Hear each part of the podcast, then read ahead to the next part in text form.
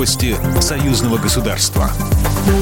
Здравствуйте, в студии Екатерина Шевцова. Григорий Рапота пожелал госсекретарю Союзного государства Дмитрию Мизинцеву воплощения идей и замыслов в работе.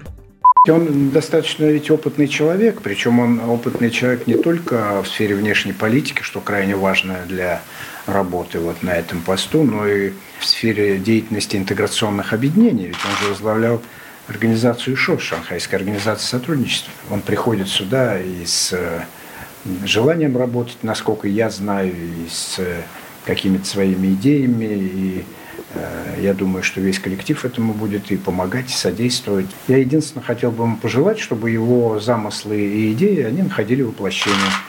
Далее Григорий Рапота продолжит свою работу в Совете Федерации.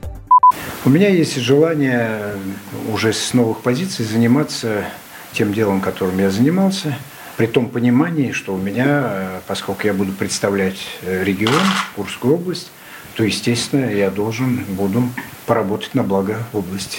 Если от меня будет какой-то прок, я буду этому очень рад.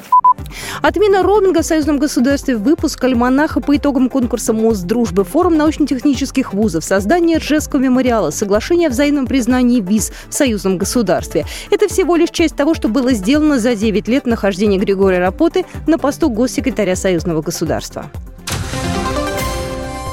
Союзные депутаты не допустят переписывания истории. Беларуси и России необходимо выработать единую политику противостояния информационным угрозам в союзном государстве и поставить заслон фейковым новостям. Такое мнение высказал заместитель председателя комиссии парламентского собрания по информационной политике и депутат Госдумы Российской Федерации Владимир Афонский на заседании соответствующей комиссии парламентского собрания в Москве, передает Белта. На заседании депутатам парламентского собрания была представлена информация о реализации приоритетных направлений и первоочередных задач дальнейшего развития союзного государства государства на 2018-2022 годы в области формирования общего информационного пространства Беларуси России. В союзном государстве может появиться единый полис автострахования. Союзные парламентарии, министры и депутаты обсудят вопрос распространения действия полисов обязательного страхования гражданской ответственности владельцев транспортных средств, выданных в Республике Беларусь и Российской Федерации. Решение о необходимости дополнительно проработать данный вопрос было принято на предыдущем заседании комиссии в январе 2021 года.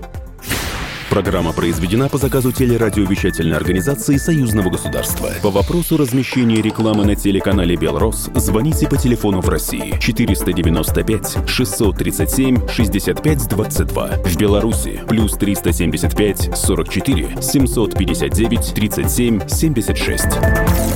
Новости Союзного государства.